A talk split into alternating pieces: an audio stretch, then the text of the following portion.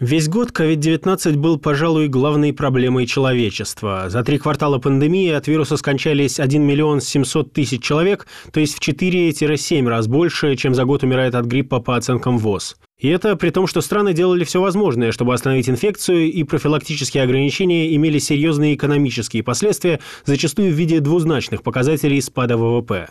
На борьбу с вирусом были брошены лучшие умы человечества. Что они успели узнать? Отвечает научный руководитель НИИ вакцин и сывороток имени Мечникова Виталий Зверев. Вы знаете, пока ничего такого и нет, чтобы сделали какое-то открытие, потому что все знали и все предупреждали. И вот почему в Китае такая ситуация? Потому что они к этой пандемии готовились еще практически 20 лет. Потому что они после SARS как бы поставили себе задачу следить за всеми пневмониями, которые возникают в государстве. И поэтому они оказались готовы. Я не знаю, наверное, открытие то, что надо серьезно заниматься экологией вирусов, потому что каждый раз после пандемии мы бросаем огромные ресурсы, тратим деньги, а потом забываем и перестаем заниматься такими серьезными проблемами фундаментальной вирусологии. Шокирующим и печальным можно назвать то, что все это было известно науке заранее. Оценку репродуктивного числа вируса «один человек по умолчанию заражает троих» назвали еще в конце зимы. О целом спектре симптомов, проявляющихся не только у пожилых пациентов,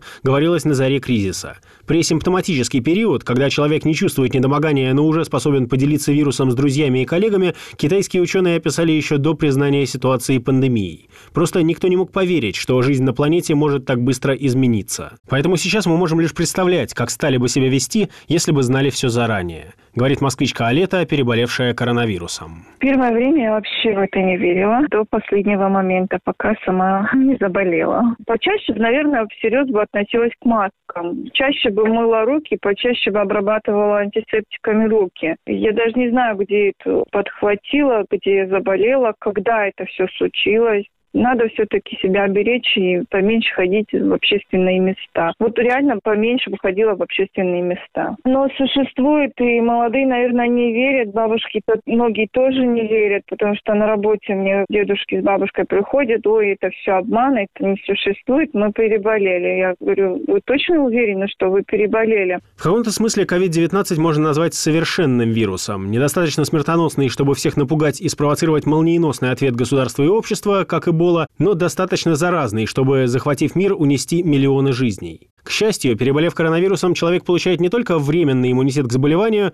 но и урок, который передается окружающим. Хотя не всегда. Фотограф и путешественник Сергей Ковальчук переболел коронавирусом, но стал напротив относиться к ситуации спокойнее. В марте было все непонятно. Ты цепляешь за ручку двери, ты потом как-то моешь руки и так далее. Сейчас, ну, наверное, для меня переболев уже это менее кажется таким опасным, но, в общем-то, конечно, людям действительно пожилым, наверное, в общем, опасаться надо. Но еще раз, у меня совершенно четкое мнение, что невозможно жить вот в этой жизни как-то более-менее активно и не общаться с людьми. И ты никогда не знаешь, где ты можешь ее подцепить. Я не знаю, где ее подцепил. То есть все, вот мне кажется, все-таки этим переболеют. Кому-то такая позиция может показаться странной, тем более после того, как в России и других странах открылась хоть сколько-нибудь массовая вакцинация. Мировая наука и фармацевтика совершили то, что казалось невозможным. За неполный год разработали и испытали не одну, а целый ряд работающих вакцин от ранее неизвестной болезни. Пока что мы многого не знаем об этих препаратах. Длительность защиты, в некоторых случаях возможно уточнение эффективности,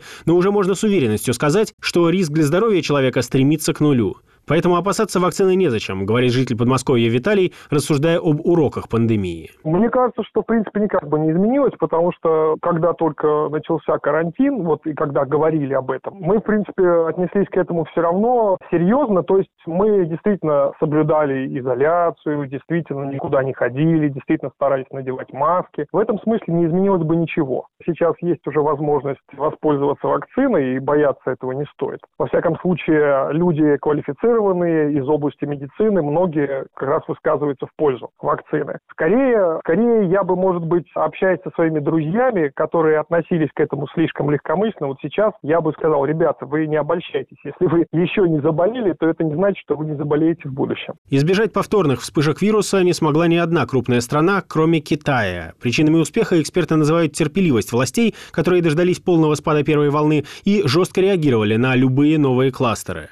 Заимствовать китайский опыт пока не удалось никому, и к концу года глобальная заболеваемость исчисляется миллионами случаев в неделю и обновляет рекорды. Остается вопрос, можно ли все это было предотвратить? Комментирует гендиректор контрактной исследовательской компании Clinical Excellence Group Николай Крючков. Сложно сказать, но я думаю, что можно было. Если бы Китай вовремя полностью закрылся, прекратил авиасообщение, особенно международное авиасообщение, ну и также и внутреннее авиасообщение с учетом плотности населения в Китае, а также количества жителей Китая, ну, размер популяции. Можно было предотвратить, однако было где-то 3-4 недели упущено, когда Китай, видимо, сам не мог разобраться и не информирован об опасности новой инфекции мировое сообщество, шла неверная информация, неверно оценивались риски. Наверное, если бы этого не произошло, может быть, нам бы удалось или избежать полностью, либо значительно отсрочить и смягчить развитие пандемии. В 2021 году науке предстоит узнать, насколько склонен COVID-19 к мутациям. По предварительным оценкам, вирус сравнительно редко ошибается в своем генетическом коде,